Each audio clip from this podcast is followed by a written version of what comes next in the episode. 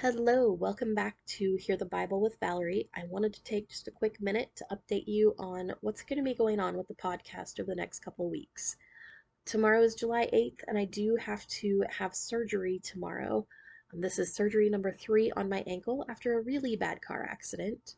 So I would like to ask for you guys to please keep me in your prayers. Pray for a smooth surgery, a fast and full recovery so that I do not have to go through any more surgeries in the future.